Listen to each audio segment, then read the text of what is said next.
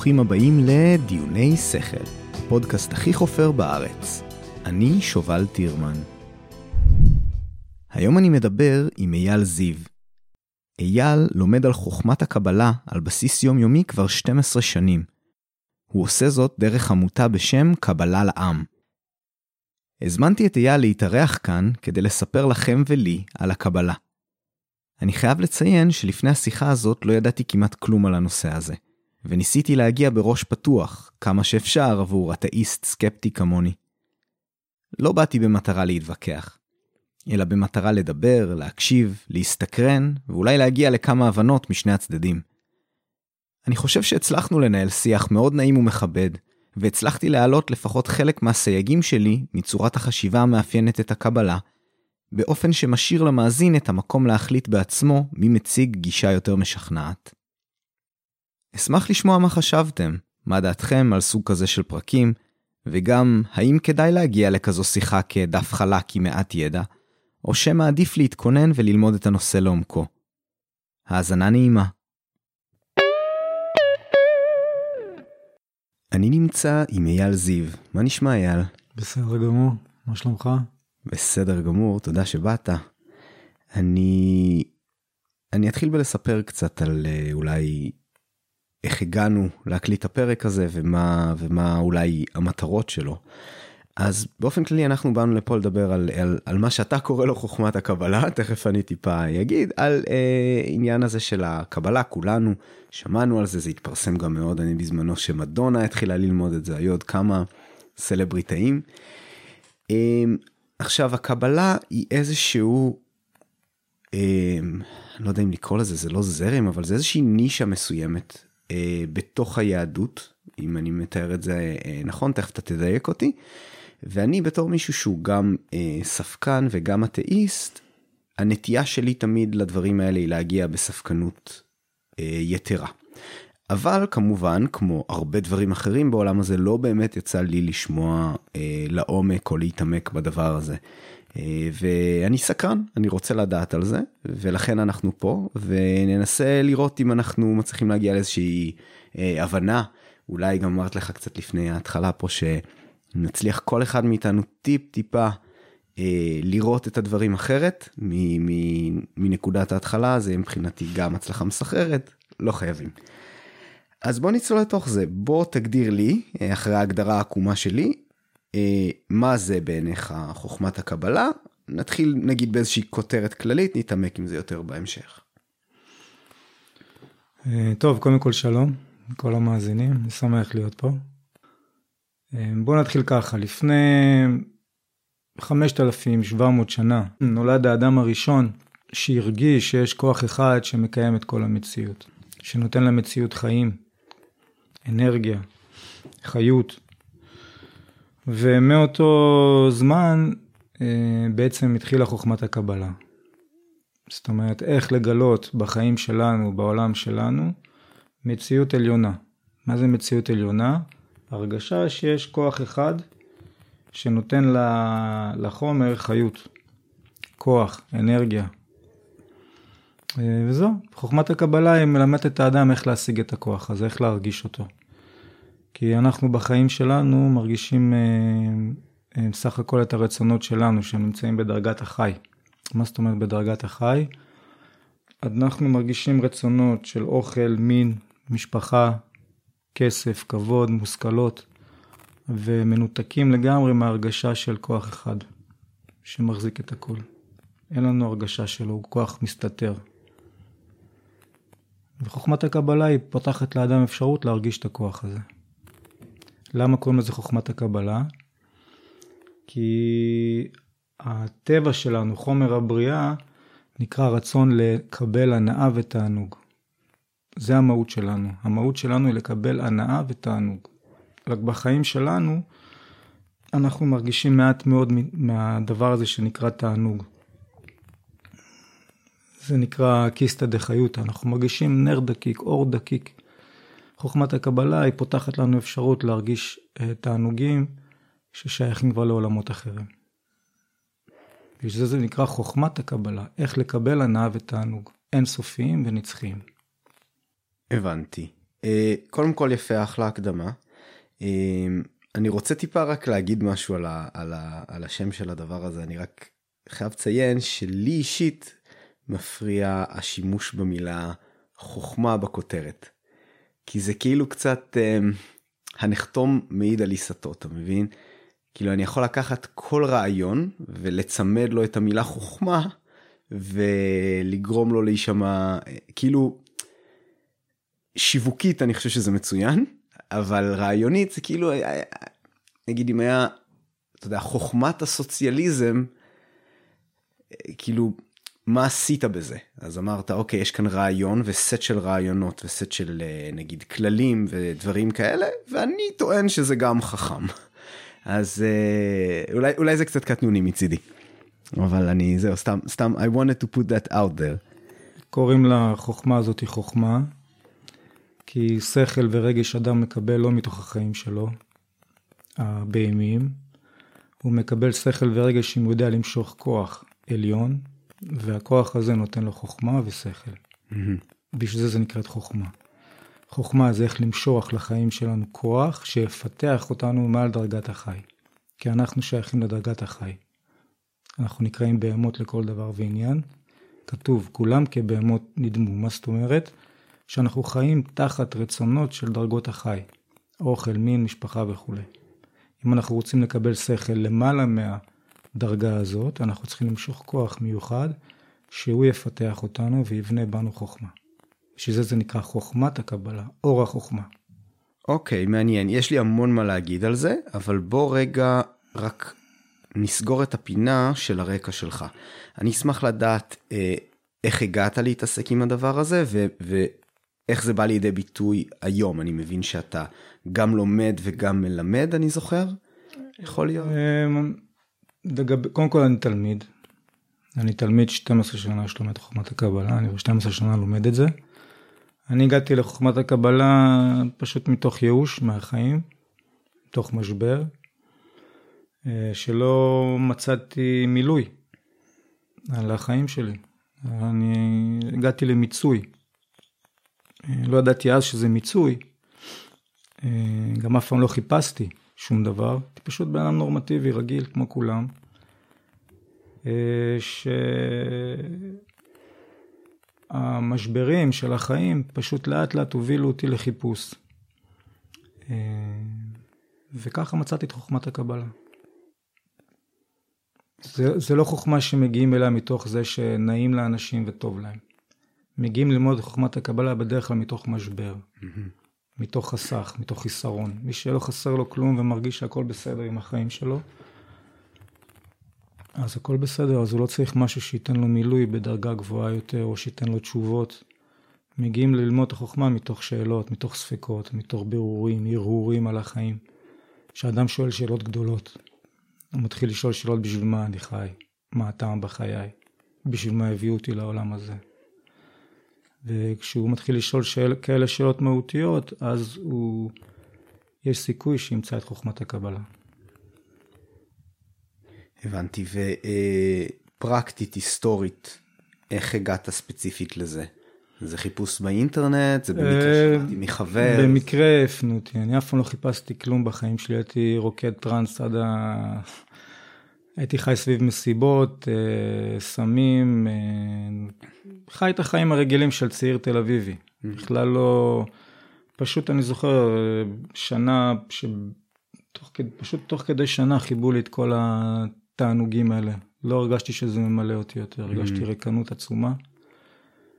ופשוט אמרו לי, תשמע, פתח ערוץ 66, אז היה, אז היה את הערוץ הזה, ערוץ 66 של ערוץ הקבלה, חוכמת הקבלה, ואיך שאמרו לי משפט פשוט, יש בורא ויש נברא, ואדם קיים כדי שבחיים שלו הוא ישיג את הבורא, ובשביל זה הוא קיים, ואנחנו נלמד לך איך לעשות את זה. אז זהו, לא הייתי צריך יותר מזה. הבנתי שיש לחיים תכלית ומשמעות. הבנתי. יופי, מעניין מאוד. אנחנו, אה, אז עוד פינה אחת, אתה ברמה השבועית, ממש כל שבוע יש לך איזשהו סשן, נכון? לא, אני לומד יום יום. יום יום, ממש יום יום. יום יום, כמה שעות ותמיד ביום. עם אנשים או לפעמים לבד? חוכמת הקבלה לומדים בקבוצה. בקבוצה.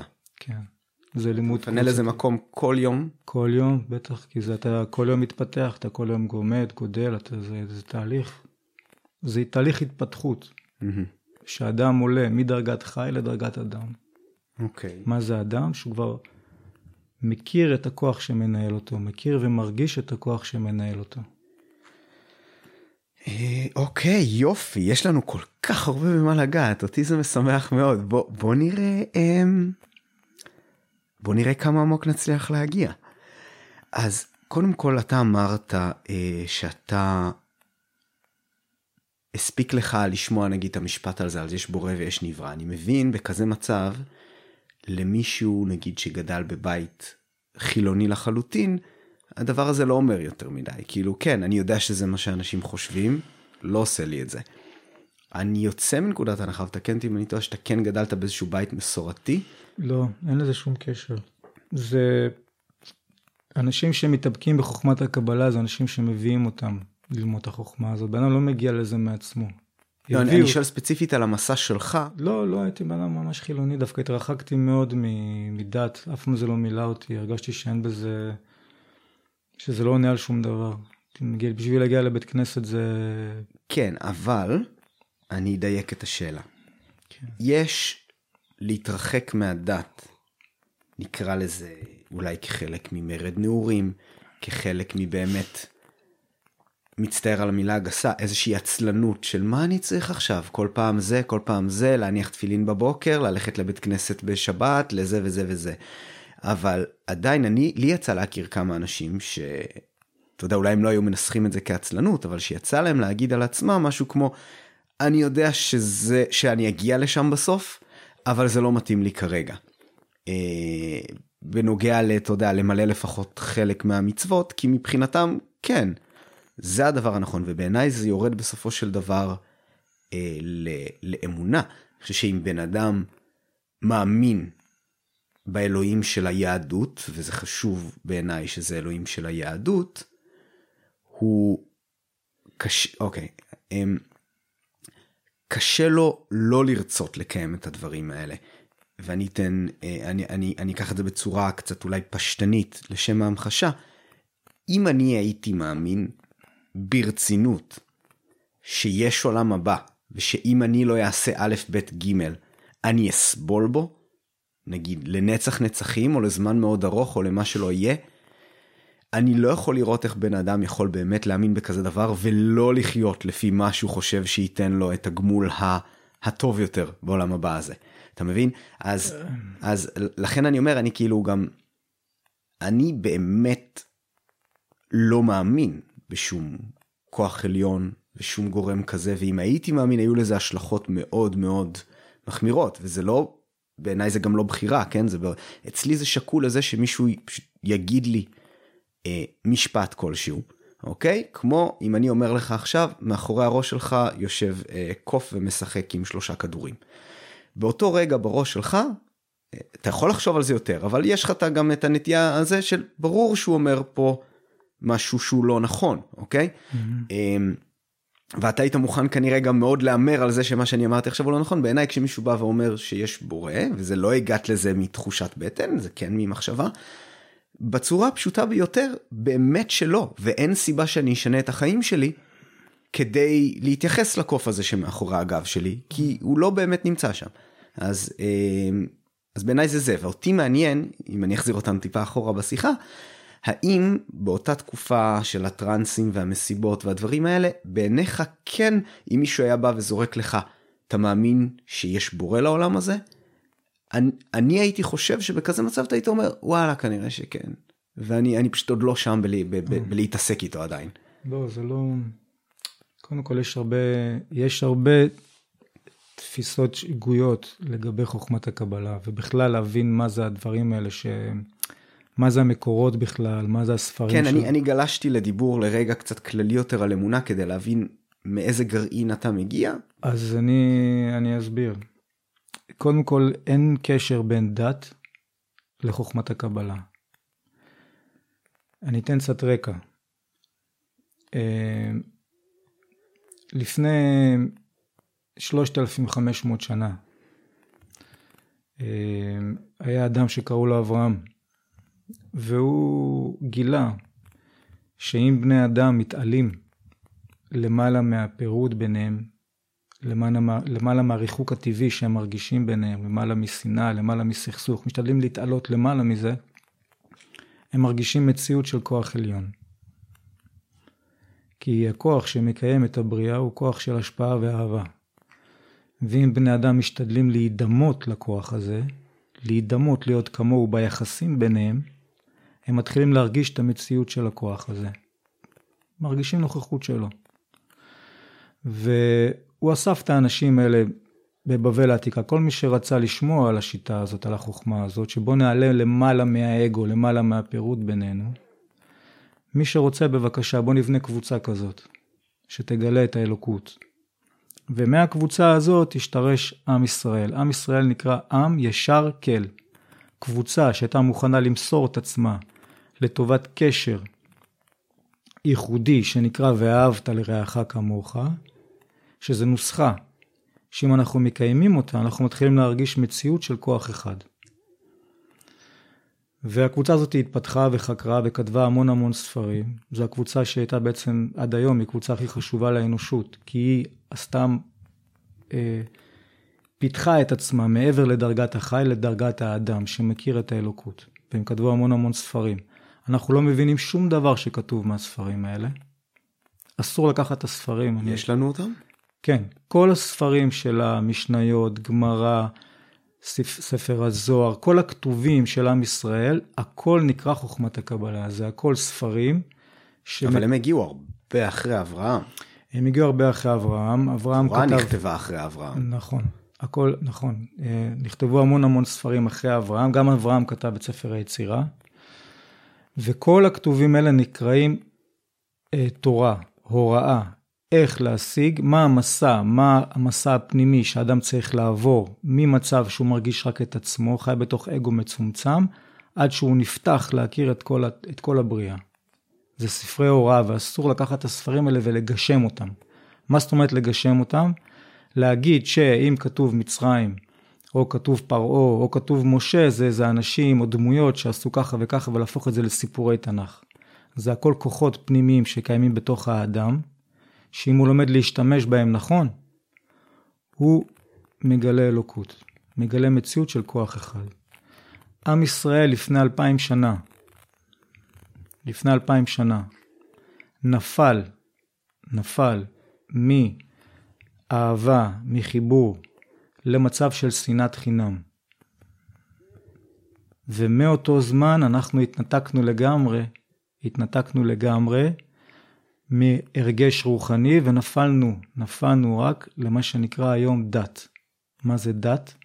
שאני מקיים פעולות בידיים וברגליים ומאמין שיש אלוקים. כי אמרו לי שיש אלוקים. התורה שלנו לא עוסקת באמונה שיש כוח שאתה צריך להאמין בו, היא אומרת שאם חסר לך בחיים משהו, ואתה מרגיש שזה חסר לך ואתה רוצה להשיג, אנחנו נלמד אותך איך להשיג.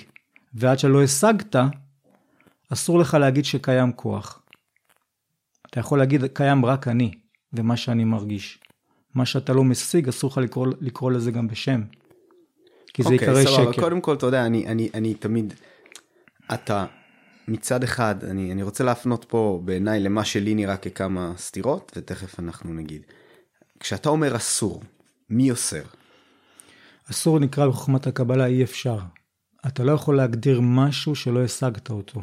זה נקרא אי אפשר. אסור זה אי אפשר. אתה לא יכול להגדיר כוח, מציאות של כוח, בכלל מציאות אם לא השגת את זה ברגש שלך, בשכל שלך. להגיד שיש כוח אחד בגלל שאתה מאמין בזה או אמרו לך שיש את זה, זה לא נקרא שהשגת, זה, לא, זה, זה אסור, זה אי אפשר. אבל למי שהולך על הכיוון הזה. כן, אתה צריך ללכת ולהשיג. אז על פניו זהו חוק שתקף רק למי שכופף את עצמו לחוק הזה. זה, או שזה חוק שהוא... זה לא שמי שכופף, מי שרוצה ללכת לדרך של השגה, כן. שאני רוצה להשיג, לגלות את הכוח הזה. אני קיים, אני חי בשביל זה. זה חשוב לי, זה חסר לי. אם אני רוצה ללכת על זה, כן, אז אני חייב, לפני שאני קובע משהו בכלל שהשגתי, אני צריך להשיג את זה גם ברגש וגם בשכל. ואם לא השגתי, אסור לי לדבר על זה. אוקיי, okay, בסדר. שאלה אחרת. אתה מדבר על לפני 5,700 שנה האדם הראשון, לפני 3,500 אברהם, כן. לפני שנת 2,000, אה, לפני 2,000 שנה, עד אותו רגע אתה מתאר מעין אוטופיה כזאת שאחר כך נפלנו לאיזושהי... אנחנו... אין... קודם כל, מאיפה כן. אתה יודע את הדברים האלה? זה הכל כתוב. אבל אסור לפרש את מה שכתוב בצורה גשמית. לא, אתה אומר כל... שכשכתוב שם האדם הראשון, אסור לי לבוא להגיד, אה, האדם הראשון לפני ש... יש מקובלים שכתבו לכל דור, לכל דור, יש מקובלים שכתבו לדור שלו. מקובלים, מה זה מקובל? זה אדם שהשיג טבע עליון.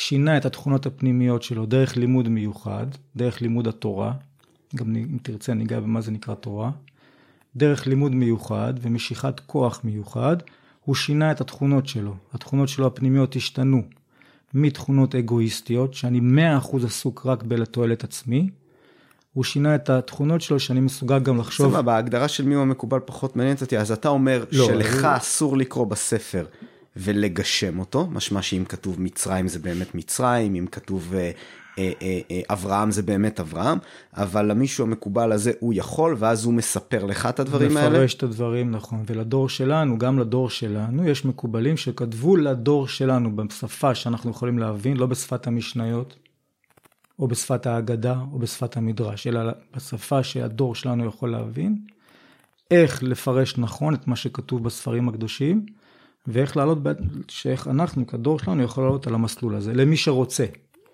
בסדר. למי שזה חסר לו. אוקיי, בסדר, אנחנו זה, אז סבבה. אז, אז יצרנו פה גשר ממשהו שאסור לגשם, למשהו שכן ניתן לדבר עליו באיזושהי צורה עובדתית, כמו היה אדם ראשון, היה אברהם, הייתה שנאת חינם, אה, וגם לפני כמה זמן, על ידי זה שיש אנשים מסוימים שהם, יש להם את היכולת להנגיש את זה.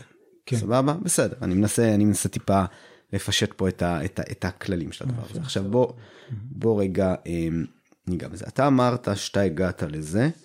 אה, מתוך משבר. עלו לך שאלות גדולות על משמעות החיים, על תפקידך פה, כל מיני כאלה דברים. אני אומר, ואתה אמרת, מי שאין לו את המשבר הזה לא מגיע לשם.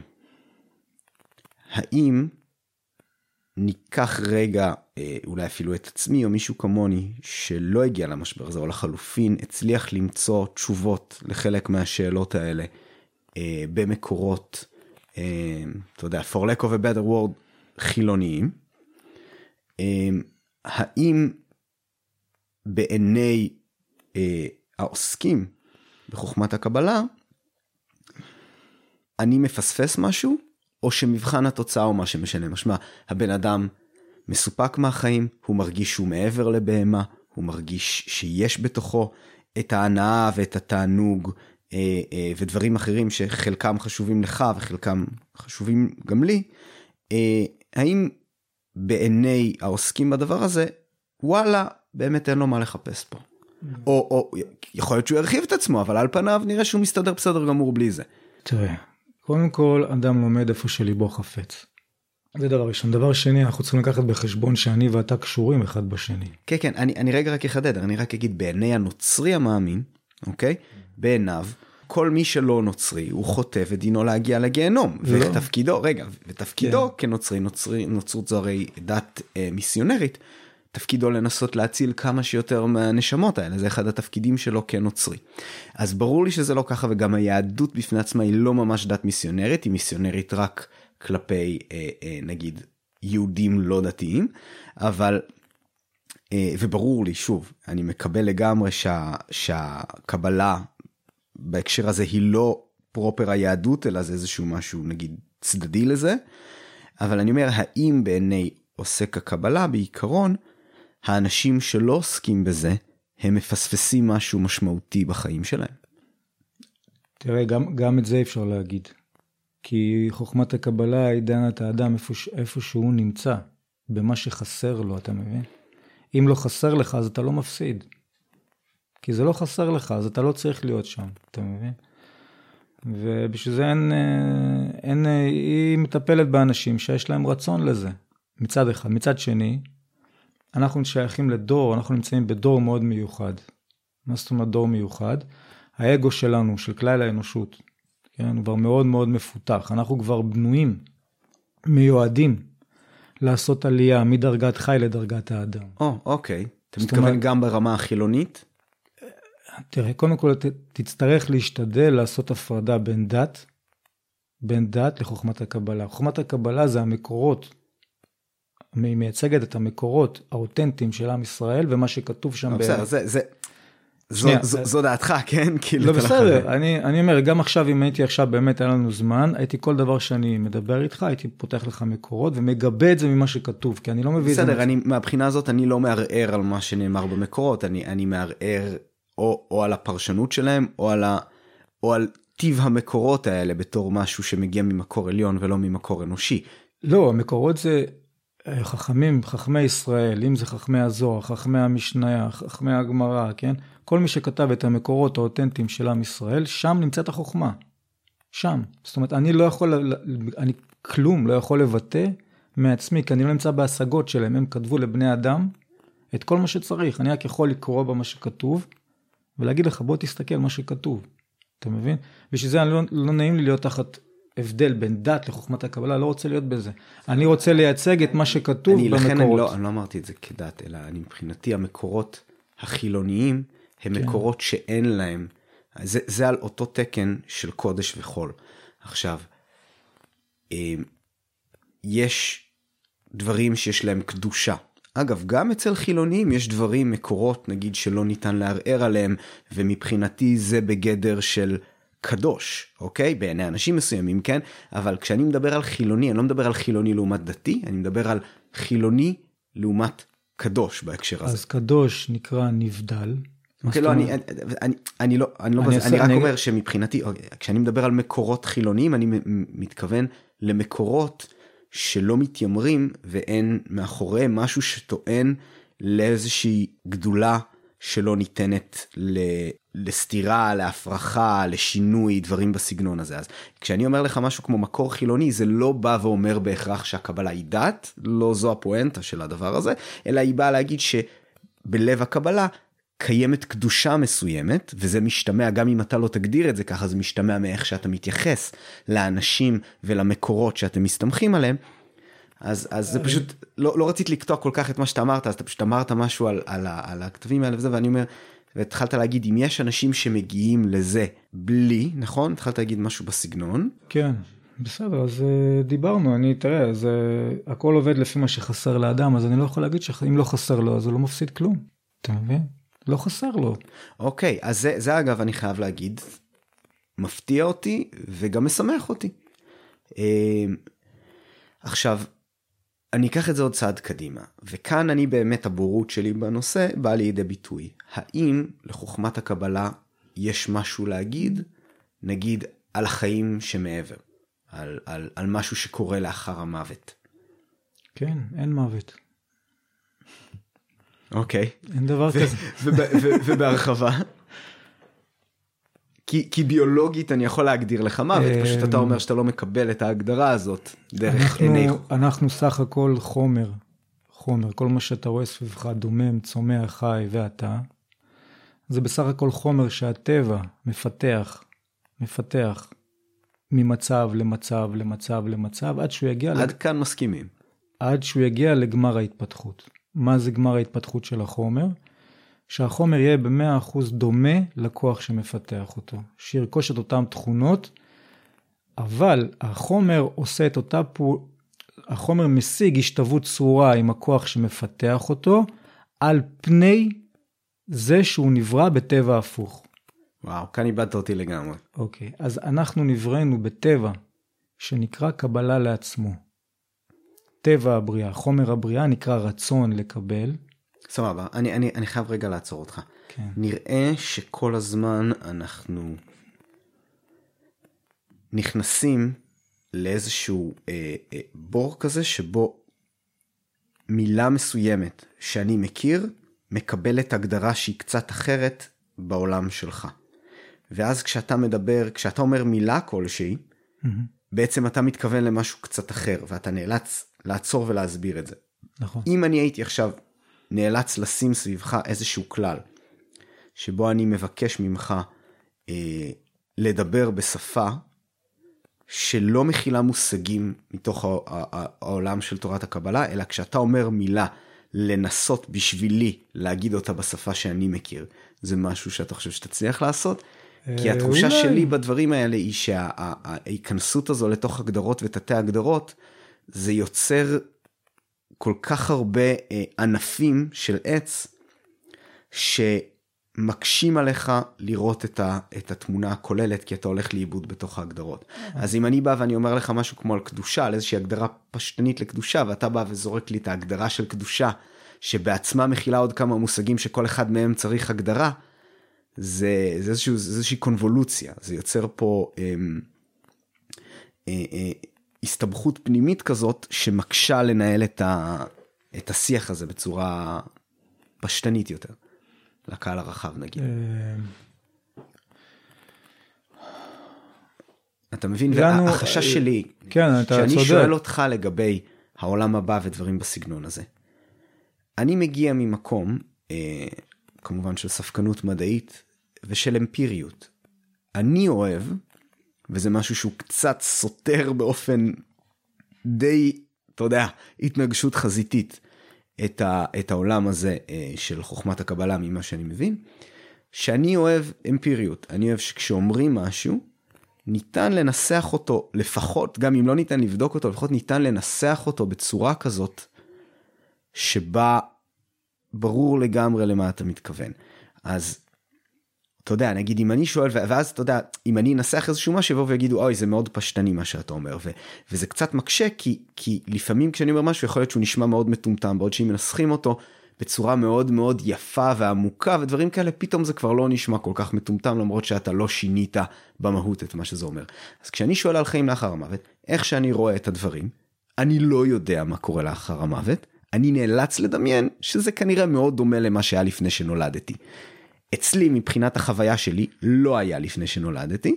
אם אתה ממש מתקטנן כנראה שגם אני לא זוכר דברים מהינקות שלי, אבל לא בזיכרון הנגיש, אבל כנראה שכן יש השלכות למה שחוויתי בשנה הראשונה, גם אם אני לא זוכר אותו. הוא כן משפיע ויצר כל מיני דפוסים בתוכי, אז, אז זה גם סוג של זיכרון. אבל מה שהיה לפני זה, כלום, לא היה כלום. לי אין סיבה לחשוב שאחרי שמתים, ומבחינה ביולוגית אני אהיה מסוגל להגדיר לך מוות אם אתה תרצה, גם אם לא ב-100%, ב-99%. אה, בעיניי אין, כאילו, אתה יודע, המוח הוא המקום בו מתייח, מתרחשים רוב הדברים, עם קצת דלגציה לשאר מערכת העצבים. שם נמצא מה שאני מדמיין כאני, שגם הוא אולי אשליה, אבל זה למשהו אחר, ואני גם לא יודע להסביר את זה טוב, אבל כשזה נגמר, התהליך הזה נגמר. אין אחריו, אני ממשיך, אם אני ממשיך לחיות, ואם אתה מאלץ אותי להמשיך אה, אה, למצוא איזשהו תירוץ ללמה משהו ממני נשאר, הוא נשאר בזיכרונות של האנשים, הוא נשאר בדברים, ביצירות שאני השארתי מאחוריי, בין אם זה יצירות של בני אדם, או דברים שכתבתי, או דברים שהקלטתי, אה, אתה יודע, עיין ערך הפודקאסט. אה, אבל זה לא באיזשהו מובן, אתה יודע, עמוק מיסטי כזה, כן? אלא אתה משאיר את מה שאתה משאיר.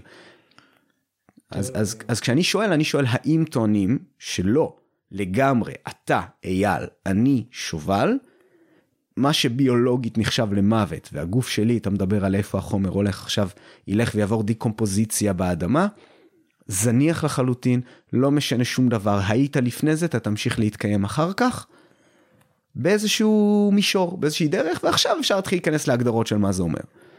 כן, אתה תמשיך להתקיים. וגם לפני היית קיים? כן. אוקיי.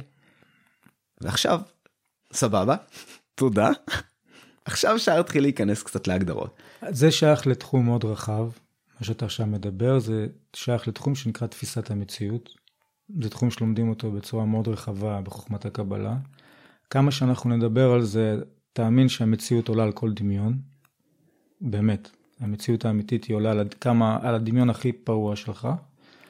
וזה יישמע מילים, אבל תצטרך להשיג את זה, ואתה תשיג את זה. בהתפתחות שלך קדימה אתה תשיג את תפיסת המציאות השלמה והנכונה. סבבה, בסדר גמור. עכשיו, אני כמובן אטען רק שזה יהיה פה מבחינתי הפיל בחדר, שאין שום דרך להוכיח את הדברים האלה, אבל לא, לא על זה באתי אה, אה, אה, לדבר. מה שאותי מעניין, זה בעצם, הרי אם, אם ניקח, אני לא סתם אוהב לקחת את הדוגמה הזאת של לפני שנולדת, כי הרי אין לך, אני חושב, זיכרון מלפני שנולדת. עכשיו, אני יודע שיש אנשים, אתה יודע, יש, אה, אני לא זוכר אם זה אצל הדרוזים שמאמינים בגלגולי נשמות ודברים בסגנון הזה, הרבה פעמים אתה תמצא שם אנשים טוענים שיש להם אה, זיכרונות אה, מחיים קודמים ודברים כאלה. יכול להיות. בעיניי, אגב, זה, אתה יודע, זה לא הוכח בצורה משכנעת אה, אה, אה, מעולם. אני גם לא רואה היגיון בזה. אבל אם נגיד, ה... שוב, אני לא, אני לא בקיא בהגדרות, אבל אם אני אשתמש רגע במילה נשמה, אני לא יודע איפה הקבלה עומדת ביחס למילה. יש הגדרות לכל דבר מדויקות. כן, אבל אני אומר, איך שאני רואה את הנשמה, אני מדבר על משהו שהוא כאילו ניתן להפריד, וזו הפרדה שאני, שכן אמרת שקיימת, כמובן, בין, בין, ה, בין החומר, בין הגוף, לבין ה... אני לא, אני לא זוכר איך אתה אה, רצית לקרוא לזה, אבל ה, ה, לצורך העניין נקרא לזה נשמה, אוקיי? ושכאילו אייל שיושב מולי עכשיו, הוא איזשהו שילוב של שניהם. לא, לא. לא. קודם כל, כל מה שאתה רואה סביבך נקרא עולם מדומה, שהוא לא באמת קיים. אתה מקבל הדמיה. אתה מקבל הדמיה של המצב הפנימי שלך. אתה לא מתקיים בתוך הגוף הזה. בסדר? אני יכול אה, להחליף לך את כל האיברים בגוף, ואתה תישאר שובל. אתה מבין? אתה יודע שעשו ניתוח לב בשנת... אה, ב-1960 הראשון, רציתי להחליף לבן אדם את הלב. כן. אז לא ידעו מה... יצא לי לשמוע משהו על זה. זה יהיה כן, אותו בן אדם, כאילו, זה יהיה בן אדם אחר, הוא יקבל את התכונות של הזה. יש המון פילוסופיה סביב הנושא. בסדר, אז בעיקרון אתה לא מתקיים בתוך הגוף הזה, הביולוגי הפיזי הזה. בסדר, אתה שר, וגם העולם הזה נקרא עולם מדומה, זה לא עולם שבאמת קיים. אתה תתחיל להרגיש מציאות אמיתית, משהו שבאמת קיים, רק כשאתה תרכוש מצב שנקרא נשמה. מה זה נשמה? שאתה תהיה מסוגל במשהו, כן, במשהו לצאת מעצמך, מהרצון להועיל לעצמך, ותרכוש תכונות של להועיל לאחרים, להיטיב עם אחרים. סבבה, אז... שנייה, שנייה, שנייה, זה, זה הנושא שבדרך כלל קשה מאוד לשמוע, קשה מאוד, כי האגו שלנו לא יכול לסבול את זה. מה שעכשיו אני אמרתי לך, שם נמצא סוד החיים, סוד הנצח, אבל אנחנו לא יכולים לסבול את זה. למה? כי זה מנוגד לטבע שלנו. הטבע שלי זה 100% לעצמי. אני קופסה סגורה שסופחת לעצמי כמה שיותר הנאות לעצמי. אני לא מסוגל לחשוב על אף אחד חוץ מעל עצמי. אבל אם אני מקבל חינוך מיוחד וסביבה מיוחדת, שמלמדת אותי, נותנת לי כוחות ויכולת במשהו לחשוב על אחרים, שמה ביכולת הזאת אני מתחיל להרגיש את העולם האמיתי. ומה שרכשתי נקרא נשמה, היכולת שלי להשפיע החוצה לאחרים נקרא שרכשתי נשמה. סבבה, אוקיי, אז שוב אנחנו נכנסים פה ללופ הזה של ההגדרות, כי, כי שוב כאן הקבלה מגדירה נשמה בדרך אחרת מהרבה מאוד מקומות. אני לא, נו, מה לעשות, אבל זה לא, דרך אגב, זה לא שחמט הקו הזה. מה שעכשיו אני תיארתי לך זה שהגדרות מדויקות במקורות, אני לא יודע איך אחרים מגדירים. לא, לא, בסדר גמור, אבל יש את ההגדרה היומיומית ויש את ה... או, או יומיומית או מקובלת. מה ההגדרה היומיומית? אני אומר, אני לא יודע להגדיר לך מאוד במדויק נשמה, אבל על פניו מדובר על משהו שכן כל, לפחות אדם, אני לא יודע מה, מה, איך אנשים מגדירים את זה כלפי חיות, אבל לפחות כל אדם שנולד, נולד עם נשמה. לא, אין לנו נשמה. אז אני אומר, לפי הקבלה, אליבא דה תורת הקבלה, המקורות מה שתרצה, mm. ההגדרה היא פשוט קצת אחרת. עכשיו, אני יכול לבוא ולהגדיר נשמה, אוקיי? או לאמץ הגדרה של משהו אחר, ואתה תגדיר את זה אחרת. מבחינתי, המילה נשמה פה היא מקרית, אוקיי? זה כמו, אתה יודע, זה כמו... אה, אה, אה, יש מילים, אתה יודע, שבעברית ובאנגלית נשמעות אותו דבר, לא עולה לי עכשיו. אה, אה, בשביל זה אני נתתי הגדרה, לי היה חשוב להגדיר את המילה ולא להשתמש במילה. אתה מבין? למה נתתי לך הגדרה? היכולת של האדם להשפיע על האחרים טוב, mm. בלי לקחת לעצמו מזה, זה נקרא שהוא רכש נשמה, זה תיקון. זה תיקון שמעלה אותך, תקשיב, מה שאני אמרתי לך, זה שייך כבר לדרגת האדם, אין לנו יכולות כאלה. שבאותה מידה היה ניתן להשתמש במילה אחרת כדי למנוע את הבלבול, אתה מבין? אין אבל מילה אחרת. לא, בסדר גמור, אני רק אומר באותה מידה היה ניתן, אתה גם, עצם המילה הוא לא, הרי המילה כולה באה לייצר מוסכמה. אתה יודע, אם אני אגיד בננה, ואתה מבין למה אני מתכוון, נכון. זה דבר מאוד מועיל. נכון. לעומת זאת, אם אני אשאל אותך אם אתה רוצה בננה ואני אחזור למטה ואביא לך תפוח, ואתה תגיד לי, רגע, זה תפוח, ואני אגיד, לא, לא, לא. אנחנו קוראים לזה בננה. בסדר, אבל מי אוקיי, מגדיר... זה לא, אז זה פשוט, זה סתם טיפשי, זה לא עוזר. בסדר, אבל כשאתה מדבר על מוסכמה, מי היום מגדיר נשמה בהגדרה שנתתי לך? בעיניי אני לא, אני לא צריך אין שמישהו יגדיר, זה. יש, יש, יש, יש, יש דבר, דברים שמוגדרים בצורה אורגנית, וברור לי שאין מוסכמה מאוד, אבל לרוב, אם אנחנו עכשיו נעשה סקר ונלך ברחוב ונשאל אנשים מה זה בעיניהם נשמה, אני חושב שתשע מעשר ייתנו הגדרה קצת יותר דומה לשלי, ונלך לרגע רק על משהו שהוא לא הגוף שאנשים נולדים איתו, אתה מבין? והופך אותם להם, אז אתה נגיד מבין, כך. אז בשביל זה, בשביל זה תורה, כשאנחנו מדברים חוכמת הקבלה זה חוכמה מעשית, פרקטית. איך להוביל את האדם להשיג משהו שהוא מעבר לחיים האלה. יש לכל דבר הגדרות מדויקות, לא כדי כי רצו סתם להגדיר. מקובלים כתבו את זה כדי שבני אדם שחסר להם באמת להשיג עולם גבוה, עליון, יהיה להם דרך איך להשיג. תורה זה הוראה איך אדם משיג. אני יכול לתת לך הגדרות מדויקות מאוד לכל דבר ודבר כדי שתשיג. אני לא סתם מדבר איתך. לא, לא, לא, לא, בסדר אתה גמור. מבין? אני מבין שחוכמת כשאתה- הקבלה יש לה מטרה. כשאתה נכנס עמוק מאוד לתוך אה, אה, משהו, וזה גם קורה בתחומי המדע, יש הגדרות שהן טיפה שונות, אוקיי? זה, זה, זה בסדר, אוקיי? ההגדרה של פעולת החיבור שאנחנו מכירים מאז שהיינו בני 4-5 של 1 ועוד 1, 2 ועוד 3, כשאתה נכנס עמוק ל, אה, לענייני המתמטיקה ותורת קבוצות ודברים כאלה, אתה מבין שמאחורי הפעולה הזאת יש המון המון המון המון הגדרות יסוד הרבה יותר עמוקות, אוקיי? אז בסדר, אני מכיר את הדבר הזה, כמו שגם, אתה יודע, המון אנשים כשהם אומרים את המילה תיאוריה, אוקיי? ביומיום שלהם, וואו, יש לי תיאוריה למה קרה פה, הם מתבלבלים, והמילה מתחום המדע שצריך להשתמש בה בהקשר הזה היא היפותזה, ולא תיאוריה, תיאוריה זה משהו שהוא יותר מבוסס. אמ, וקיבל כבר כל מיני חיזוקים ותימוכים. אז, אז, אז זה סתם, אבל שוב, אתה יודע, אם אני אבוא לבן, אני מקבל את זה שאם אני אבוא לבן אדם ברחוב ואני אגיד לו, יש לי תיאוריה, הוא בראש שלו יחשוב את מה שאני בראש קורא לו היפותזה. אז אני, אני, אני יודע, אני מודע לפער הזה שקיים. בוא רגע ניגש לזה מכיוון אחר ברשותך. כן, בבקשה. אני מנסה עדיין להבין, אחד, מה העמדה נגיד של הקבלה כלפי לא יהודים, והאם גם להם יש מה להרוויח מהדבר הזה, ושתיים, האם באמת, אם אתה מדבר פה פרקטית, האם באמת ה...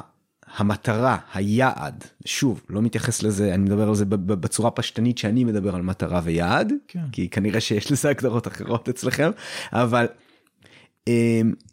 האם זה מה שמשנה, ואם בן אדם מצא דרך להגיע לשם בלי ללמוד את הכתבים האלה? זה, זה דומה לשאלה ששאלתי קודם. אה, אה, האם דיינו, ועכשיו אני אקח את זה למקום אחר. הרבה מהעקרונות שאתה אומר פה ואתה מדבר על אברהם והביאו את זה גם אני אני מכיר כאלה שמציגים גם את ישו בתור מישהו בסגנון הזה. הרבה מזה מתחבר אה, או מזכיר לי לפחות בצורה שטחית את עקרונות הבודהיזם. עכשיו אני לא יודע אם אתה מכיר או אתה בקיא אבל בודהיזם זו אחת ה... שוב גם כאן ההגדרה של האם זה דת או לא דת היא טיפה מעורפלת יש כאלה שיקראו לזה דת ויש כאלה ש... שלא בצורה פשטנית מאוד זו דת. הדת של הבודהיזם היא אחת הגדולות בעולם אני חושב שאולי השלישית בגודלה בעולם אבל אל תתפוס אותי לזה אני חושב שיש נצרות אסלאם וזה אבל אני לא סגור על זה. והרבה מאוד מהעקרונות שלה הם די דומים לעניין הזה.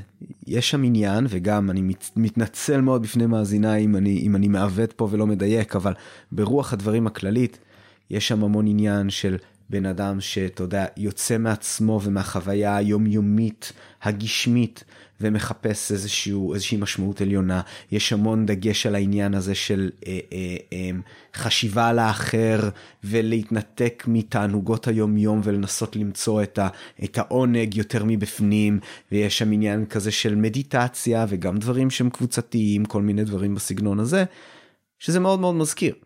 אז השאלה שלי אחד האם בעיניך נגיד נזיר בודהיסטי שהחיים שלו הם מאוד רוחניים ומאוד uh, עליונים כאלה, אני לא יודע איך, איך לקרוא לזה. האם נגיד בעיניך נראה שהוא הגיע לאחלה מקום בחיים וכאילו keep doing what you do נראה שזה עובד לך מצוין. או שבעיניך הם לגמרי מפספסים את התמונה ואולי במקרה נפלו לאיזשהו משהו שאיכשהו עובד. תראה, כל דבר שאתה מזכיר כאן, כן? לכל דבר יש uh, הגדרות. אתה מבין? אתה, אתן לך סתם דוגמה, אתה אומר יהודי. יהודי. מה זה יהודי? זה שאימא שלך יהודי עושה אותך יהודי? זהו, אז אני, יש לי המון, אה, יש לי המון מה להגיד. אז יהודי יש לזה הגדרה בחוכמת הקבלה. אתה מבין? זה בתורה שלנו יש הגדרה למה זה יהודי.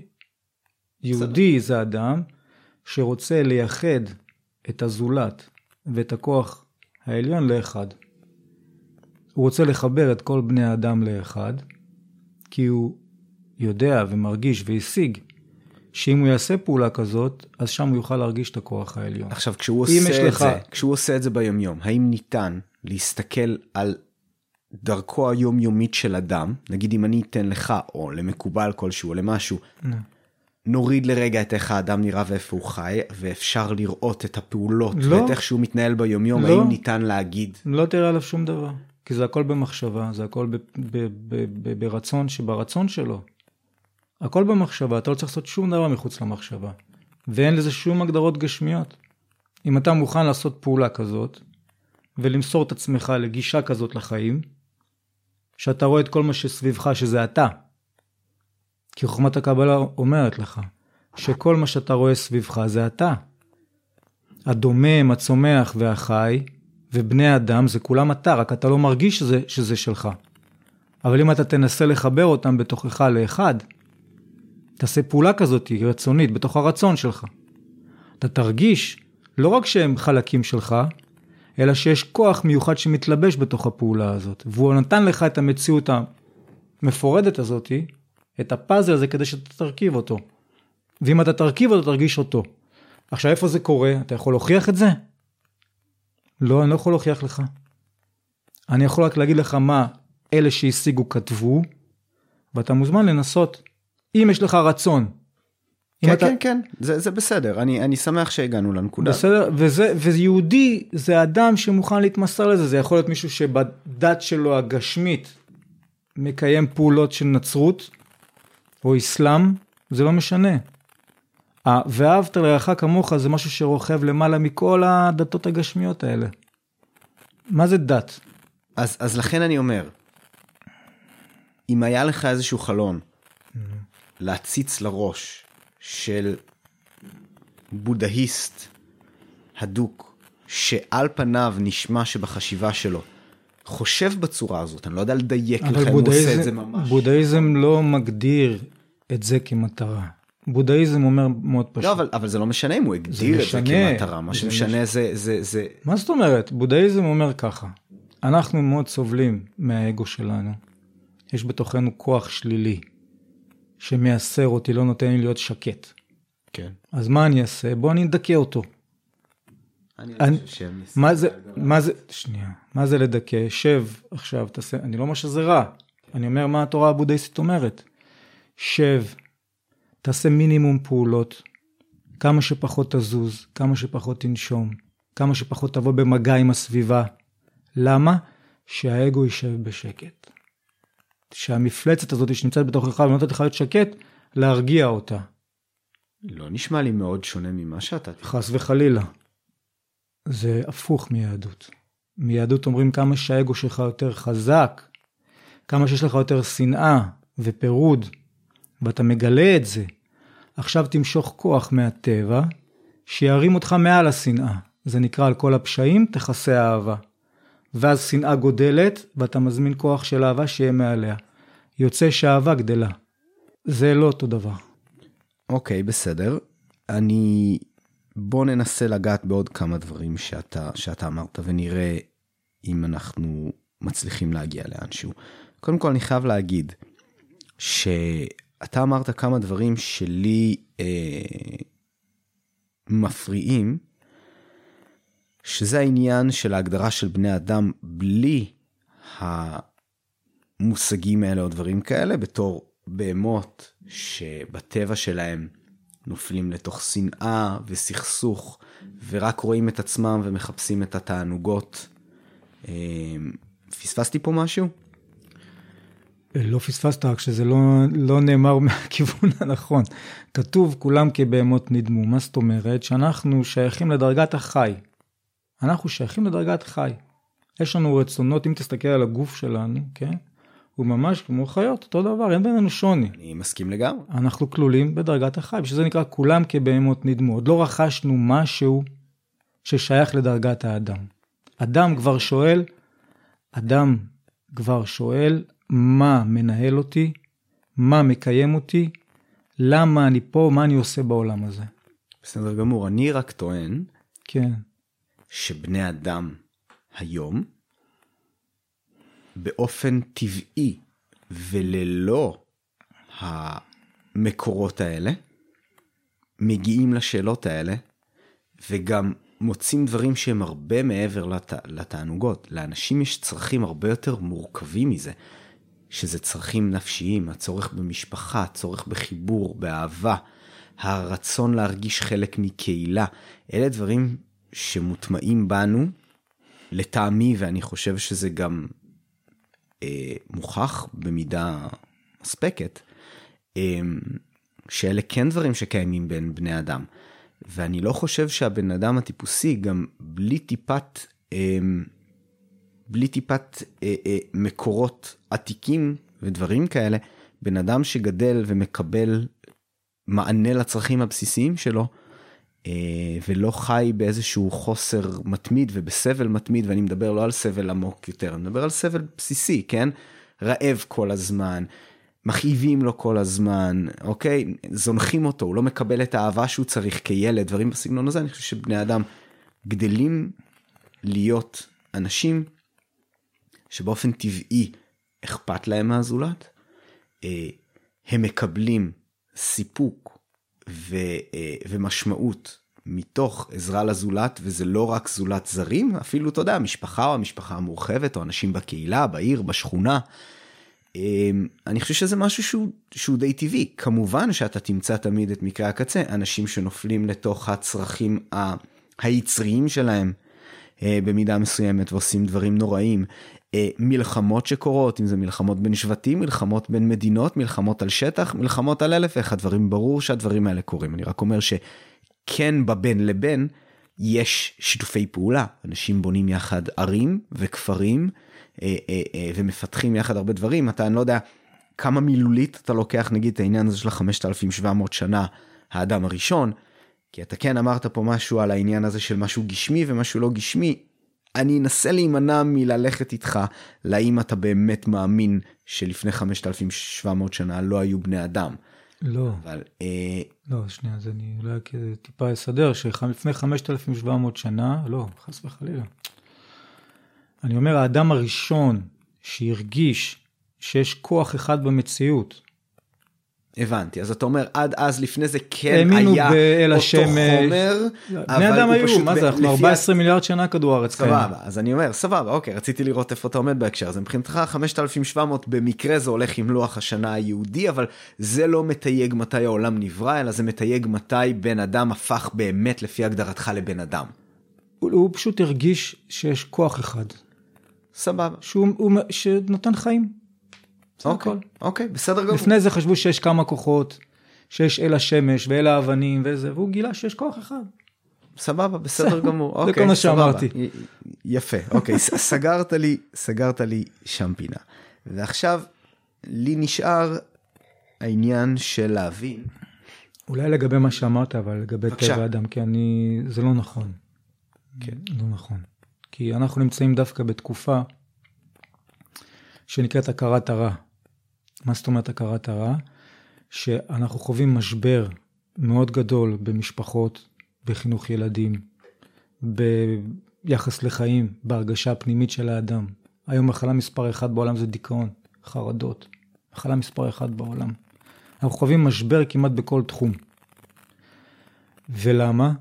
כי אנחנו צריכים להכיר בזה שטבע האדם הוא רע. אין בנו שום דבר טוב. אנחנו מאה אחוז רצון לעצמנו. בן אדם לא עושה שום דבר אם זה לא לתועלת עצמו. ויותר מזה, אנחנו כבר הגענו לזמן שהאגו שבנו כל כך גדל, כל כך גדל, כי הטבע מגדל, הטבע כשהוא רוצה לפתח את החומר הוא מגדל את האגו מדור לדור, והאגו כל כך גדל שאני כבר נהנה שהזולת סובל.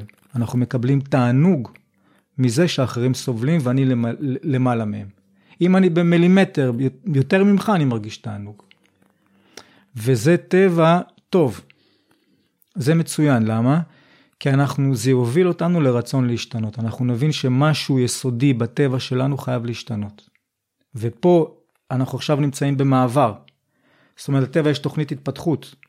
אנחנו התפתחנו מדומם לצומח, זאת אומרת, היה רק דומם, כן? אחרי זה יצא הצומח, אחרי זה החי, הקוף, בני אדם, וגם בני אדם עכשיו, ממש התקופה הזאת. אנחנו נעשה מעבר להתפתחות הבאה, דווקא מתוך הכרת הרע.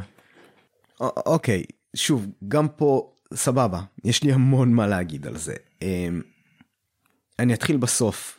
בעיניי כשמישהו אומר שמשהו קורה עכשיו ושאנחנו נמצאים בתקופה הלא יודע מכרעת המשמעותית מעבר תקופת מעבר תקופת מעבר זה תמיד מדליק אצלי נורה אני חושב שמבחינה הזאת אתה יודע אתה מדבר על ענייני אגו ודברים כאלה אני חושב שזה מאוד מאוד אגואיסטי לחשוב שאנחנו נמצאים בתקופה שהיא אקסטרה מיוחדת. ושמה שהיה לפנינו הוביל לתקופה הזאת ומה שיהיה אחרינו יהיה תוצאה של התקופה הזאת. אני חושב שזו נטייה מאוד טבעית של בני אדם. אה, אפרופו טבע, אני חושב שזה מאוד טבעי לחשוב שמה שקורה עכשיו זה החלק החשוב ביותר ולא יודע שעוד עשרת אלפים שנה יראו את התקופה הזאת כהמשך מאוד הגיוני וישיר של מה שהיה לפניו וכרצף מאוד סביר בשרשרת של מה שקרה אחר כך. אתה יודע כמו שאם בטוח שאנשים אמרו את מה שאתה אמרת עכשיו לפני 1500 שנה. ישבו אנשים, בין אם זה אה, במסגרת שקשורה לעם היהודי או, או, או באירופה או באסיה וזה, ואמרו, מה שקורה עכשיו זו תקופה מאוד מיוחדת של מעבר, ומה שיהיה אחרי זה יהיה שונה לגמרי וזה וזה. כאילו, מבטיח לך שבכל שלב בהיסטוריה היו את האנשים שישבו וחשבו שהם נמצאים בדיוק בתקופה המיוחדת. אתה ראית את זה קורה לקראת שנת 2000, שחשבו שאתה יודע, היה, היה, אתה יודע, קהילה של נוצרים שהאמינו שזו הולכת להיות החזרה של ישו, דברים בסגנון הזה, אני בטוח שלקראת שנת אלף זה קרה, בכל שנים עגולות זה קורה. אה, בשנת 2012 עם, עם החיזוי של, אה, של תרבות המאיה על סוף העולם, אנשים נוטים לחשוב ש, ש, ש, שהתקופה שהם חיים בה היא מאוד מיוחדת, בעוד שהמציאות האובייקטיבית לרוב אומרת שנדיר שזה המצב. מדי פעם קורה איזשהו משהו שמשנה את מסלול האנושות לאין שיעור, כמו המהפכה החקלאית נגיד, לפני עשרת אלפים שנה. אבל, אבל זה נדיר יחסית. לא, זה כל, כל מה שעכשיו אתה מציין זה הכל ידוע מראש. כל מה שיש, כל, כל תוכנית הבריאה ידועה מראש. מה, לאיזה תוצאה סופית אנחנו נגיע, זה ברור במאה אחוז. אף אחד אין לו שום ספק מה, כל מי שכתב את חוכמת הקבלה השיג את ה... ממש... שאלה לי אליך. מ... שנייה, מתחילתה ועד סופה. זה ברור במאה אחוז שכל בן אדם מה התוצאה הסופית של ההתפתחות זה ברור. בסדר אבל אבל זה קצת טריוויאלי עכשיו... זה כמו לבוא ולהגיד אני יודע נו, בוודאות. שיום יבוא ואתה עזוב לרגע את ההגדרה שלך של מוות יום יבוא ואתה תמות ואני יודע שתינוק שנולד לא, הת... תינוק שלי שנולד כאילו כמה חכם אני כשאני אומר יום יבוא והוא ימות. זה מובן מאליו. האם, האם זה אומר שאני יודע לחזות כל דבר שיקרה לו בחיים בדרך? לא, אבל... לא, אבל יהיה לי גם ניחוש אגב, כן? ת... לחלק מהדברים. אבל, נו, אז בבקשה תגיד לי מה סוף ההתפתחות. אוקיי, אני, אני צריך שאתה תגדיר לי סוף ההתפתחות, אבל אני רק אומר, כל עוד אני נוטה להאמין במוות כמו שאני מאמין במוות, אני יכול להגיד לך שכל אדם מת בסוף. כל אדם שנולד גם ימות בסוף. כן. בסדר, זה לא משנה. אני יכול להגיד לך גם בוודאות שיום יבוא והוא ייפול ויקבל מכה. אתה, אתה מבין? כאילו, מה חזיתי פה? תשמע, זה, זה כל ילד נורמלי, כן? שיודע ללכת וזה נופל ומקבל מכה. תראה, חוכמת הקבלה אומרת לך, תעזוב את, המצ... את העניין הזה שיש זמן, או שמשהו מעכב אותך, או שאתה תלוי במישהו. אתה עכשיו... יכול לעלות על דרך שתוביל אותך בצורה מהירה וטובה לגמר ההתפתחות שלך, זה הכל. אתה רוצה, תעלה עליה, אתה לא רוצה, תחיה את החיים רגיל, אתה תגיע בכל מקרה לאותה נקודה. מה זה הנקודה הסופית? שאתה תרגיש את כל מה שנמצא סביבך, שזה חלק ממך. ואתה תגיע לאהבה חלוטה לכל מה שנמצא סביבך, למרות שנולדת בטבע אגואיסטי. ובתוך הקשר המיוחד הזה שאתה תרקום עם הסביבה שלך, שם תגיע לקשר מיוחד עם הכוח שברא אותך. אתה יכול לעשות את זה בדרך של לחכות שהטבע יפתח אותך לזה, ואז תגיע לזה דרך הרבה מאוד מכות וסבל. זה נקרא דרך ייסורים. כי הטבע דרך מכבש של התפתחות, ככה, כובש בך תכונות חדשות. או שאתה יכול להגיע לזה בזירוז הזמן. אנחנו נותנים לך אפשרות לעשות את אותה דרך עם אותה תוצאה סופית, ואנחנו רואים לך גם מה התוצאה הסופית, מה שעכשיו הגדרתי לך. בדרך של קיצור הזמן, בלי לסבול. אוקיי, אז זה שאלה לי... הכל. עכשיו למה, למה הם מציעים לך את זה? אתה התוצאה הסופית היא, אתה אומר, שאתה חווה את העולם בצורה כזאת של אהבה להכל, זה אתה רוכש את תכונות האהבה וההשפעה בדיוק כמו הכוח שברא אותך, כן. האם ניתן, חוץ מהחוויה הפנימית של בן אדם, לאמוד את הדבר הזה בדרך? לא, רק הוא יכול לעמוד את זה, ודי מהר. איך הוא עומד את זה? ביחס שלו שמשתנה. הוא מרגיש שהיחס שלו לזולת משתנה. וזה מה, נגיד אם אני אעבור, אתה יכול לדמיין מצב, אני רגע אביא אותנו פה טיפה, מצטער אם אני מתפזר, לעולם האמפירי. אני יכול לחשוב על נגיד, אה, אתה יודע, הדרך למדוד דברים סובייקטיביים במדע. כן. כמו אתה שומע מדי פעם על מדד האושר באלף, כן? אה, ודברים בסגנון הזה זה לרוב על ידי איזשהו שאלון.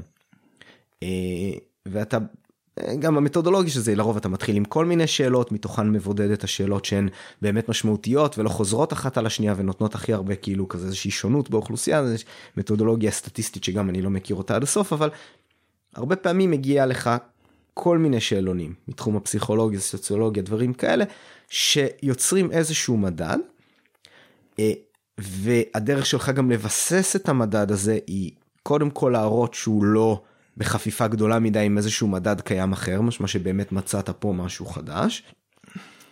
ושתיים, אה, שאתה מצליח לחזות באמצעותו דברים, אוקיי? לדוגמה, אוקיי? מדד מאוד אה, מקובל, גם אם שנוי במחלוקת, הוא מדד של אינטליגנציה, IQ. מה הקטע באינטליגנציה ו-IQ? שכמה שעובר הזמן ואנשים באים ומדברים על סוגים שונים של אינטליגנציה וכל מיני כאלה דברים שיש טיפה אמת עד כמה שאני יודע בדברים האלה, בסופו של דבר הכל מגיע בקורלציה מאוד מאוד חזקה למדד הזה של IQ, אוקיי? מישהו מנסה לייצר איזשהו מבחן, איזשהו משהו שבא למדוד משהו שהוא חושב שהוא חדש, הרבה פעמים יבוא ויגיד לו, תקשיב, זה מודד מאוד מאוד דומה למה שמבחני ה-IQ עושים, ואתה גילית פה מחדש את האינטליגנציה הכללית. אז אותו דבר אני יכול לדמיין מצב, אוקיי? כמו שאלון עושר, כמו שאלון זה. שאלון נקרא לזה אה, יעד סופי, כעת, איך קראת לדבר הזה? אה, משהו שאתה מגיע אליו? מה המטרה הסופית? מטרה הסופית נגיד, ההתפתחות אוקיי? הסופית. שאלה, כן, שלב אחרון ב- בהתפתחות. איזשהו שאלון כזה. אתה כרגע אמרת לי שהדרך שלנו לאמוד את זה היא רק מהחוויה האישית של האדם. כן, אבל אפשר, מה זאת אומרת, חוכמת הקבלה זה, יש לזה מדידות, יש, אבל זה לא מדיד... המדידה שלך, כן, זה כמה אתה יכול, כמה אתה יכול להתגבר על כוח אגואיסטי שקיים בך לעצמך, ועל פניו, על פני הכוח הזה, להתקלל, לשמוע, להרגיש את הרצון של הזולת ולמלא את הרצון של הזולת. על פני איזה אביות, על פני איזה כוח אגואיסטי, אה, אה, אין, ובחוכמת הקבלה זה נקרא אביות. אין, אין בעיה. אני תכף יהיה לי איזה משהו להגיד על עניין האגואיסטיות, אבל לרגע אני מנסה להבין, האם בעיניך אני יכול, גם אם זה לא יתפוס את זה לגמרי, אלא זה יתפוס את זה רק בערך, להגיש שאלונים ששואלים כל מיני שאלות על איך אתה מרגיש ואיך אתה מתנהל וכל מיני דברים כאלה, שבו אני אצליח לראות שאנשים שלמדו את חוכמת הקבלה ומיישמים אותה, וכמובן ככל שהם למדו אותה יותר והתמסרו אליה יותר, יצא שבממוצע הדירוג שיוצא מתוך הדבר הזה יותר גבוה אצלם. אתה יכול לעשות את זה רק על עצמך. זה עולם ערכים שאתה עוד לא... לא, אין, אין בעיה, לכן אתה יכול לנסח את השאלון הזה כשאלות אומר- שהן אישיות. אני- שאתה אומר, האם בעיניך אתה רואה ככה וככה, מדבר על שאלון שהוא סובייקטיבי. הם, אוקיי? יכול, הם יכולים למדוד, רק הם ידברו איתך במדדים מאוד מדויקים, שאתה לא יהיה לך בהם שום הרגשה. אין לך בהם שום... יגידו לך, אני עכשיו מרגיש שאני נמצא באביות מסוימת, ואני על כלפיה מסוגל למשוך אור ב... כזה וכזה, ועל פניו להרגיש ככה וככה. נו, מה זה יגיד אנחנו, לך? אנחנו נאלץ. יש דרך אגב תלמוד, דרך אגב, יש תלמוד עשר הספירות, זה לא יודע כמה כרכים, כן? שזה מתאר את כל, את כל היחסים, כל היחסים בין, בין הרצונות השונים שקיימים בבריאה, כן? בדרגות שהן למעלה מהדרגות שאתה תופס. אני גם לא נמצא בזה, אני לא נמצא בהשגות כאלה. הכל זה מדע מדויק מאוד, רק אין לנו יכולת להרגיש את זה. בוא ניקח את זה צעד אחורה. אתה התחלת, אמרת לפני כמה זמן לעסוק בדבר הזה? 12 שנה. 12 שנה. קיים הבדל בין אייל שלפני 12 שנה להיום, כן. נכון? קיימים המון הבדלים אגב, כן? כולנו מתפתחים, גם לשובל שלפני 12 שנה עבר המון בחיים שלו, רואה את עצמו כאדם נבון יותר, שלם יותר, מכיל יותר. אני רואה את עצמי כאדם יותר טוב ממה שהייתי לפני 12 שנה בכל מיני מדדים, אוקיי? אז כמובן שיש פה איזושהי, נקרא לזה בתקווה, אם החיים של בן אדם הם, הם סך הכל חיים טובים, אני מאמין שהמון אנשים עם ההתבגרות יראו את עצמם, ואני מדבר פה סובייקטיבית, כאנשים טובים יותר ושלמים יותר עם התפתחות החיים שלהם. אני בטוח גם שיש המון כאלה שלא. אמ, ואני אומר, אני יכול לדמיין מצב שבו אני יוצר איזשהו שאלון שאני שואל דברים כמו האם אתה רואה את עצמך היום כאדם טוב יותר מאשר לפני איקס שנים? האם אתה רואה את עצמך ובכוונה בכוונה בכוונה במילים כמה שיותר פשוטות. אני נוטה להאמין ש... שדווקא לפי מה שאתה אומר ואם אנחנו מאמינים שמה שאתה עושה אתה דיברת שוב אני אני מנסה לגשר פה על, על דברים שאני רואה כסתירות. אתה אמרת שמדובר פה במשהו שהוא מאוד פרקטי, אוקיי? כשאתה אומר משהו פרקטי, מה שאני שומע, אלא אם יש לך הגדרה אחרת גם לפרקטי, זה שיש לזה ערך ותועלת ממשיים, כן. אוקיי? ועל זה אני רוצה למצוא איך אנחנו מגשרים, כי אם אתה אומר מצד אחד שזה פרקטי ושיש לזה איזושהי תועלת ממשית, אני אומר אוקיי, תועלת ממשית, גם אם היא סובייקטיבית, אני אמור להיות מסוגל למדוד אותה, אוקיי? אני בטוח שאם אני אלך לכל מיני קהילות הדוקות שחיות טוב ובאיזושהי הרמוניה כזאת, אני כן אראה שהאנשים שם, יש להם איזושהי תחושת סיפוק ורוגע יותר כנראה משלי. גם אם אני לא חושב שצורת החיים שלהם היא, היא, היא, היא נהדרת, ומבחינתי הם חיים בסרט ועושים דברים משוגעים. אבל סובייקטיבית ביומיום, הם מרגישים נגיד טוב יותר. אני אומר. בצורה פשטנית. יכול להיות. אז הייתי רוצה למצוא, לא באמת, כן, אני לא הולך לעשות עכשיו פרויקט מחקר על הדבר הזה, אבל אני אומר, נניח ונצליח להגיע למצב כזה, שבו הצלחנו למצוא איזשהו מדד שהוא, שאנחנו רואים שבקרב לומדי קבלה, זה באמת מוגבר יותר, אוקיי? אז לרגע אני שם את זה בצד ואני אגיד רק משהו, אגב, בקרב, אני חושב, אה, בודהיסטים שעושים המון מדיטציות, וטוענים כל מיני טענות סובייקטיביות לגבי החוויה שלהם אה, אה, את עצמם מבפנים וכל מיני כאלה דברים, כן הצליחו, עד כמה שאני הבנתי, במחקרים של נגיד סריקת מוח, לראות דפוסים מסוימים אצלם שבקרב אנשים אחרים לא רואים. אני לא יודע להסביר את זה במדויק, אני אנסה למצוא איזשהו מקור על הדבר הזה. אה, ולשים אותו, אני הרבה פעמים אה, שם אה, הפניות למ- למקורות בפרקים. אני רק רוצה להגיד משהו לגבי מה שאתה עכשיו דיברת. ואגב, אני, אני לא מדבר איתך ללכת רחוק לסריקות מוח. כן, כן, שתבין. אני... כן. תשמע, אתה מחפש שאני אגיד לך שחוכמת הקבלה זה, זה משהו שהוא כדאי ללמוד אותו, כדאי לבוא להתנסות בזה. אנחנו לא... לא, דווקא הבנ- הבנתי שאתה לא שם. אני לא וזה דווקא, זה, אני- וזה דווקא יפה בעיניי. כן, אנחנו לא רק שלא שם, זה... חוכמת הקבלה היא פשוט חוקרת את הטבע, את המציאות, ואיך שהטבע פועל עלינו. זה הכל. זה לימוד שמלמד את האדם על המערכת שהוא חי בה.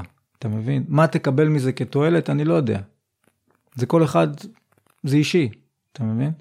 אבל זה לא תועלת שאתה תגיד עכשיו אני אהיה בן אדם יותר רגוע, יהיה לי יותר טוב בחיים, אני אהיה יותר, אה, לא יודע מה, נחמד לבריות, אתה יודע, זה לא, אתה, אתה כן תבין את המציאות יותר לעומק.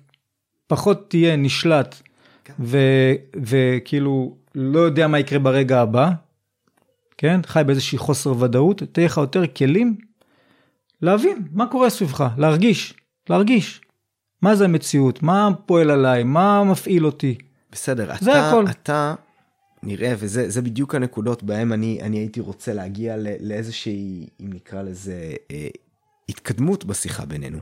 שאתה מרגיש לי, לוקח את זה כל פעם פנימה, לתוך העולם הזה של תורת הקבלה, ומה שהוא טוען על עצמו, ואני מנסה למצוא איזשהו עוגן חיצוני אובייקטיבי שיכול להתחבר אליו. אז אם אנחנו מדברים על חוויה סובייקטיבית של אדם, את העולם ואת עצמו, אני אומר מצוין, אני לא צריך למדוד פה משהו אובייקטיבי, אני אתחיל בלמדוד את הדבר הסובייקטיבי הזה. איך?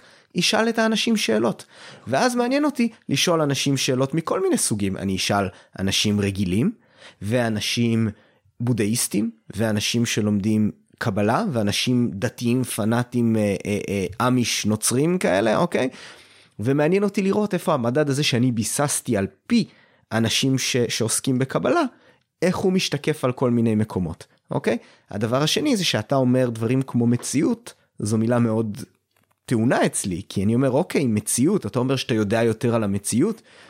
כשאתה יודע יותר על המציאות, אתה אמור להיות מסוגל, אה, נגיד, לייצר חיזויים טובים יותר על המציאות. אם אני אומר לך שאני למדתי פיזיקה טוב טוב טוב, ואתה אומר לי באמת בוא תוכיח אני הולך להפיל את הכדור הזה מה הולך לקרות אחרי שאני אשחרר אותו ואני אקח ואני אסתכל על הכדור ועל כמה הוא קופצני וכל מיני דברים אני מפשט פה טיפה אני אדע כנראה לחזות לך אבל- בצורה מאוד מאוד טובה לאיפה ובאיזה זווית הכדור הזה יקפוץ ובערך לאיפה הוא יגיע. תשמע, וזו אתה, הוכחה לזה שהידע שלי יש הוא באמת עוזר לראות את המציאות. אני יכול לדבר אך ורק על המציאות שלי.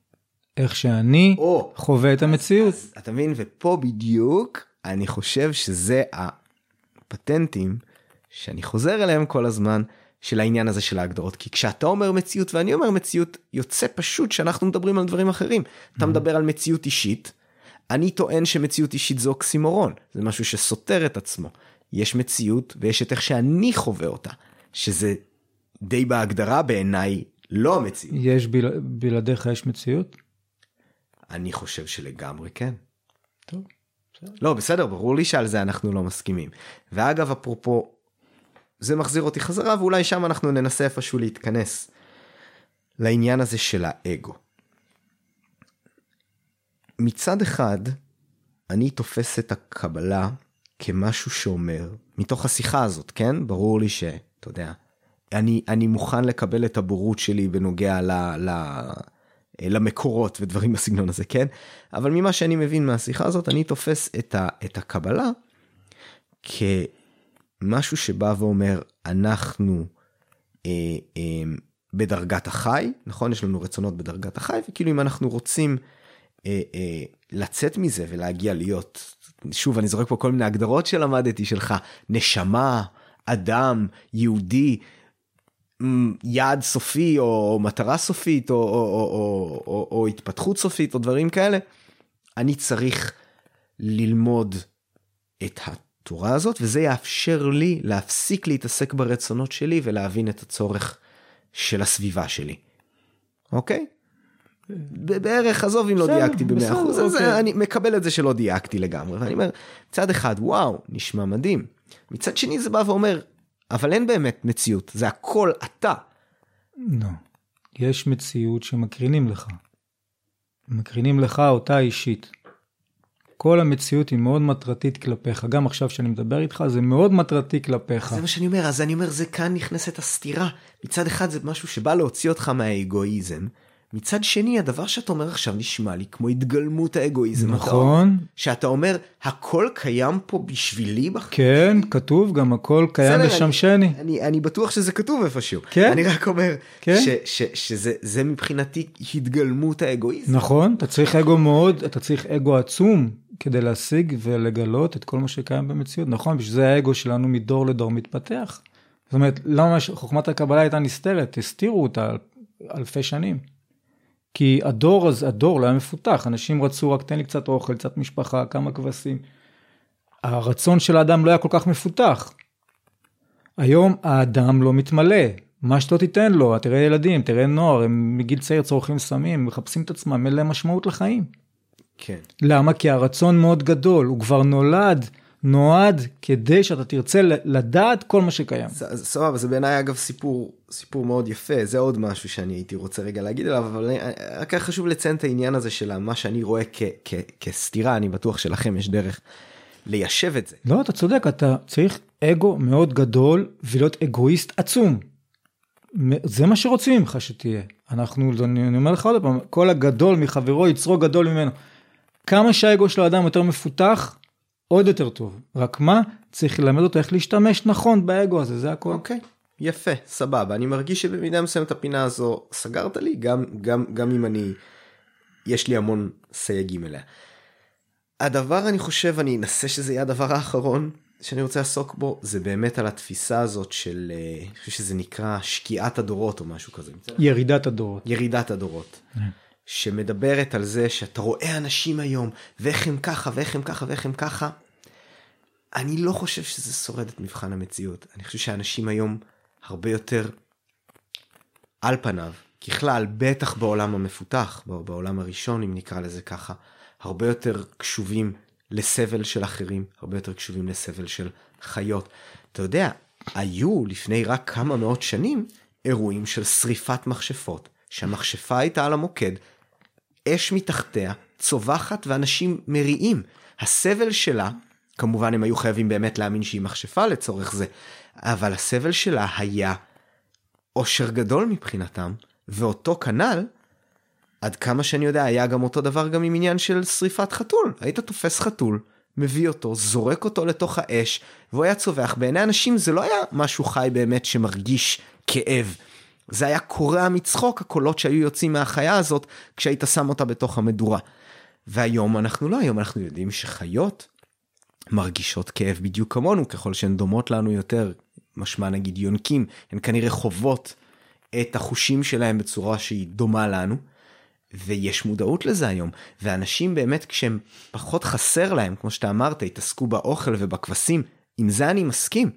עם זה אני מסכים, אנשים היו עד לא מזמן, ועדיין זה נכון להמון מקומות בעולם, מהיד אל הפה. רק, רק עסוקים באיך לשרוד את היום הזה, וכשהם יוצאים מתוך הדבר הזה, הם יכולים להתעסק בדברים שמעבר.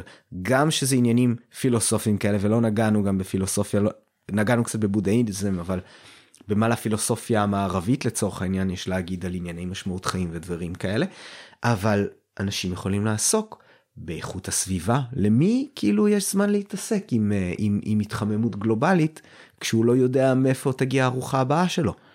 אז ובעולם הראשון אתה תראה שאנשים מתפנים לדברים האלה, אנשים משקיעים את הכסף, את הזמן שלהם, את התשומת לב שלהם, והם גם לא רק זה, הם דואגים מהדברים האלה, הם מרגישים מבפנים את הדאגה.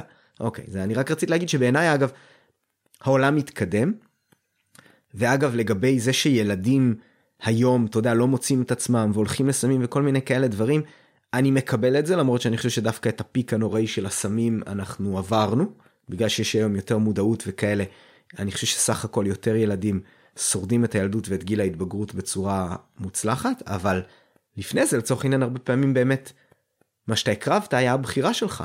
זה שלילדים היום יש חופש ובחירה.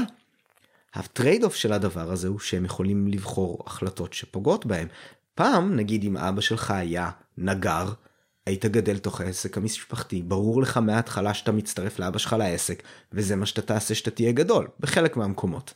היום, כביכול שהכל פתוח, גם יש את האפשרויות הרעות. זה, זה מה שרציתי להגיד, אני חושב שסך הכל המגמה של העולם זה מוטיב חוזר שאני זה היא מגמה חיובית, אנשים פחות סובלים סבל ממשי ואולי הם סובלים יותר כמו שאתה אמרת מדיכאון ודברים בסגנון הזה בעיניי זה שאנשים זה שזו המחלה הגדולה בעולם זה ניצחון מסוים כי זה אומר שאנשים פחות מתים מזיהום קטן שהם חטפו בהם, באצבע, וכאלה דברים, אוקיי? אם אתה תגיד לי, ככל שאתה תגיד לי שהגורם מספר אחד לסבל הוא אלרגיות של האנשים, אני אגיד מצוין, יופי, פתרנו מחלות לב וסרטן, ועכשיו אלרגיות זה הבעיה שלנו, זה על פניו דבר נפלא. חפרתי המון זמן, בבקשה, הבמה שלך, נתחיל להתחיל. לא, לא, זה בסדר, אני... זה מה שנקרא תהליך הכרת הרע. שזה חסר לנו. אנחנו לא, לא מרגישים שהבעיה המרכזית שלנו בחיים זה הרגשת הנפרדות. שאני לא מרגיש את הזולת באמת, ושכל מה שאני עושה הוא 100% לתועלתי האישית. ואגו שלנו הרבה יותר מרושע, הרבה יותר נצלני, הרבה יותר אה, מתוחכם מדורות ש... אני לא, אני לא בטוח שזה בסדר, נכון. בסדר, תשמע, אם, אם אנחנו לא, לא הגענו להכרה הזאת, אז המציאות תראה לנו את זה. לא יודע, אבל שמעת נגיד על גנגס חאן? תראה, יש הבדל, ראית פעם... סתם אני אה, אומר, אתה רוצה לקחת מקרים של אכזריות בלתי נתפסת, כן? אני לא, אני אמעיט פה בסיפורים ובתיאורים הגרפיים תגיד, אריה שקורע זה, אריה שקורע זברה, את הבשר שלו ואוכל, זה אכזריות? אמ, אני, אני יכול להבין למה להגיד שזה לא אכזריות. זה דבר נכון. נכון. אז אנחנו לא קולטים ולא מרגישים את האגו היום שאנחנו חיים בתוכו. זה האגו הכי גדול שהיה אי פעם. ואתה גם לא יודע איך אתה לא רואה, לא, לא, אבל אגב, תגיד... אגב, אגו גדול, דווקא את זה במידה מסוימת אני מוכן לקבל, כי לכן אני אמרתי, שזה שאנשים זה... יכולים, וזה ממש מתחבר למה שאתה אמרת, להתרומם מעל הצרכים הבסיסיים שלהם של מזון ומחסה וביטחון, מאפשר להם יותר להתמקד בעצמם, ובתועלת שלהם, ובמשמעות שלהם, וזה דבר נפלא בעיניי. אגו זה, אגו זה יחס שלי לזולת. יחס שלילי שלי לזולת, שהוא נע בין אדישות שאני לא מרגיש בכלל את הזולת ולא אכפת לי ממנו, עד לשלילי, אגו שלילי, שאני רוצה שהזולת ייפגע. כן. ואני מזה נהנה. אנחנו נמצאים בשיא של זה. עכשיו אם תסתכל על המצב בעולם, תבדוק את האקטואליה, תסתכל טוב, אתה תראה שהאגו הזה, אתה יכול להגיד תמיד היה, אבל היום הוא חשוף. היום הזוועות שבני אדם עושים אחד לשני, זה חשוף לעיני כולם. למה? אני, אני... שנייה, רק רגע. כן. למה? למה? כי האינטרנט עוזר לנו בזה. אנחנו קיבלנו עזרה. שאנחנו נראה את זה. שזה יהיה מול העיניים. נכון. אבל אנחנו עדיין לא אומרים כן, זה הבעיה שלנו, אנחנו עדיין מכסים את זה בכל מיני צורות. לא, אנחנו טובים, אנחנו נחמדים, אנחנו יפים. עד שאנחנו לא נגיע ונכריז שאנחנו כבר לא יכולים יותר לחיות, החיים שלנו זה סבל אחד מתמשך, סבל וייסורים. למה? כי האגו, התוכנה הזאת שעושה אותי ואותך נפרדים, כן? היא מביאה לנו את הסבל, אותה אנחנו רוצים לפתור. עד שאנחנו לא נגיע לזה, אתה תראה את העולם הולך ומידרדר. בהכל. אבל זה בדיוק העניין, שאני טוען שהעולם לא רק שהוא לא הולך ומידרדר, אני טוען שהעולם הולך ממש משמעותית ומשתפר. כן, במה העולם משתפר בחינוך? קודם כל, אם תסתכל על מדדים נטו של אה, אה, אה, אוריינות, קרוא וכתוב, הם במגמת עלייה מתמדת משחר חיי... חבר, יחס. יחס. מה זה יחס? מה אתה מדבר איתי, מדדי השכלה? אני מדבר איתך על יחס בין בני אדם, במה החינוך... דיברת איתי על, על חינוך. אז אני שואל אותך, במה אנחנו השתפרנו ביחס בין בני אדם בחינוך ילדים? תראה ילדים היום. אני חושב... תסתכל על בתי הספר, אתה רואה בזה שיפור או הידרדרות? משמעית שיפור. שיפור. אתה רוצה שאני אקרא לך את הדוח של משרד החינוך בחודשיים האחרונים? אין בעיה. בוא נפריד בין, בוא נפריד בין הטיית דיווח אוקיי? מה זה הטיית דיווח? לב... כמו שאתה אמרת, אינטרנט. לא דוחות. אינטרנט, אתה, okay. תשמע, אתה יכול להתעלם מהמצב בעולם, להגיד זה לא קיים. או שאתה יכול להגיד שהיחס בין בני אדם לא, מידרדר. לא מתעלם, אני לא מתעלם, אני טוען שכמעט, זו הטענה שלי כרגע, כמעט כל מדד אובייקטיבי שתיקח, אוקיי? אתה חייב להגדיר אותו היטב כדי שתהיה הסכמה על מהו מדד. לצורך העניין אוריינות, קרוא וכתוב, זה דבר אובייקטיבי. תיקח ואתה תמדוד אותו, אתה תראה, אם אתה תעשה זום אאוט ותסתכל נגיד בצ'אנקס של עשרות שנים, אוקיי? אתה תראה מגמת שיפור. אתן לך דוגמה נגיד. כן. אני אומר, אני לא יודע את זה for a fact מה שנקרא, כן. אוקיי? אני טוען שככל הנראה אלימות בין ילדים ובין בני נוער במסגרות החינוכיות היא בירידה. בריונות היא בירידה, היא עברה המון לרשת ולווירטואלי היום, כן? ברגע שיש לך עוד אופציה שפעם לא הייתה קיימת, אתה תראה שם עלייה. אבל קצת. ילד שכל יום מרביצים לו ובמשך שנים הוא סובל מזה שמרביצים לו והוא לא מוצא אוזן קשבת אצל אף אחד, הולך ונהיה, לטעמי, מצב נדיר. תחכה עוד קצת. לחכות למה? שיהיה יותר רע. אם אתה לא מרגיש את זה, אז אין מה... לא, זה, לא, אז זה בדיוק העניין, שאני טוען. אני, אני יכול כבר מראש, שבני אדם נוטים לראות אני את... אני יכול להגיד לך כבר מראש, מראש, שהעולם שלנו יידרדר בכל מדד אפשרי עד שאתה ממש תזעק מתוך הלב, שוואו, שמשהו יבוא וישנה את המצב. אה, סבבה, בסדר, כאן נכנס כבר... ובמה, ובמה, ובלא, לא, לא, שנייה, וזה עכשיו לפנינו. ובמה, ובמה אתה תראה את ההידרדרות? ביחס הרע שיש בין בני אדם. עכשיו, זה טוב או רע? זה טוב או רע? זה טוב. זה טוב כי זה יוביל אותנו ל... ל... ליציאה חדשה, ס- סבבה. כן, להתפתחות חדשה. אני, אני, מבין את ה, אני מבין את הסיפור הזה, אני רק אומר שבאמת, שוב, אני נאלץ להגיד, אם אתה תסתכל על כמה אנשים, באמת, בשיא הרצינות, מדד שאני חושב שדי מקובל עלינו, כמה אנשים, בטח באחוזים וגם אבסולוטית, מתים מרעב כל שנה, אתה תראה את השיפור. אם תראה כמה אנשים חווים אלימות מינית, אתה תראה מגמת שיפור. אם אתה תראה כמה אנשים זוכים לקבל מספר מסוים של שנות לימוד, אתה תראה את השיפור. אם אתה תראה כמה נשים יכול, יכולות להרשות לעצמן השכלה ודברים כאלה, אתה תראה את השיפור. ועדיין, תראה תמותה, אדם, תמותת תינוקות, תמותה ממחלות. אתה אוקיי? לא מתייחס למדד הנכון. בסדר, אבל אוקיי, אז אתה אומר שאין מדד נכון, אני אומר... ש- המדד הנכון, הרגשה של, העוד, של האדם בעולם הזה היא לא טובה. אני לא מרגיש טוב, לא סבבה, טוב. אבל לי. זה אתה שחי במדינת עולם ראשון, ולא חושב על איך אני שורד את היום הקרוב מבחינת אוכל ומחסה. לא על זה מה שמפריע לאדם. הוא לא מרגיש שהסביבה לאדם שלו... בחצי מהעולם זה עדיין מפריע. אני לא מדבר על זה, ברור שזה מפריע, זה שיש אה, בעיית רעב ודברים גשמיים שחסר לאדם זה נכון, בסדר. אבל ההרגשה הפנימית שלו היא שאנחנו רחוקים אחד מהשני. אין יחס מינימלי, אכפתיות, הרגש נעלם, היחסים בין בני אדם נשברים, מת- מתפוררים, אנשים לא מחזיקים אחד עם השני. הבנתי, סבבה. אנשים לא זה- רוצים להתחתן, אנשים רוצים להביא ילדים, אנשים רוצים להיות לבד. הכי טוב לי זה לבד. אתה מבין? אני רוצה להיות לבד, אני בקושי מסוגל להגיד שלום כן, אז- אז לשכן. גם בעיניי, בעיניי, בעיניי זה טיפה, זה טיפה פשטני, ש- אבל אני שלום- מוכן לקבל את זה שיש במידה מסוימת ותלוי איך אתה מסתכל על זה, קצת יותר ניכור בין אנשים, כי אנחנו בעולם גדול ולא בקהילה קטנה ויש לזה את החסרונות לא של זה. בגלל זה, בגלל שאני מבפנים לא מסוגל להתקרב לאנשים, מרגיש כוח רע, שלילי, ביני לבינו. להגיד שלום, קשה לי. למה? לא יודע. אני לא מצליח לד- לד- לדבר עם מישהו. טוב, אני, אני לרוב לא נוטה להביא אנקדוטות, אבל באמת אנקדוטלית אני חייב להגיד ש, שאנחנו מנסים, אני מנסה, גם עבור עצמי וגם עבור הילדים שלי, כן לייצר פה תחושה קהילתית. אני רואה אדם מבוגר סתם ברחוב שאני לא מכיר, ואני אגיד לו שלום. אני עושה את זה על בסיס יומיומי. זה... אז, אז אני אומר, ברור לי שזה לא הדבר הרווח ושכנראה אני קצת חריג בדבר הזה. אבל אני אומר ש, שזה, בעיניי זה בעיקר יורד לעניין של חינוך. אבל גם לבאמת צורך. שוב, אם אני הייתי עמוק בתוך סבל, מאוד יכול להיות, ואת זה אני מקבל, שאדם שהוא באמת נמצא בסבל ובצורך, הוא פחות מסוגל לראות את זה. ואני בטוח שיש המון אנשים כאלה. אנחנו- נשמות אבודות. אנחנו, את זה. אנחנו נצטרך בקרוב. ואתה תראה, אני לא, אתה רואה, אני, אני, אני חי את האקטואליה, אני כל הזמן נמצא באקטואליה, אני מגיב, אני כותב שם הרבה. ואני רואה מה קורה. אנחנו נמצאים, בצ... לא בהידרדרות, אנחנו בצניחה חופשית.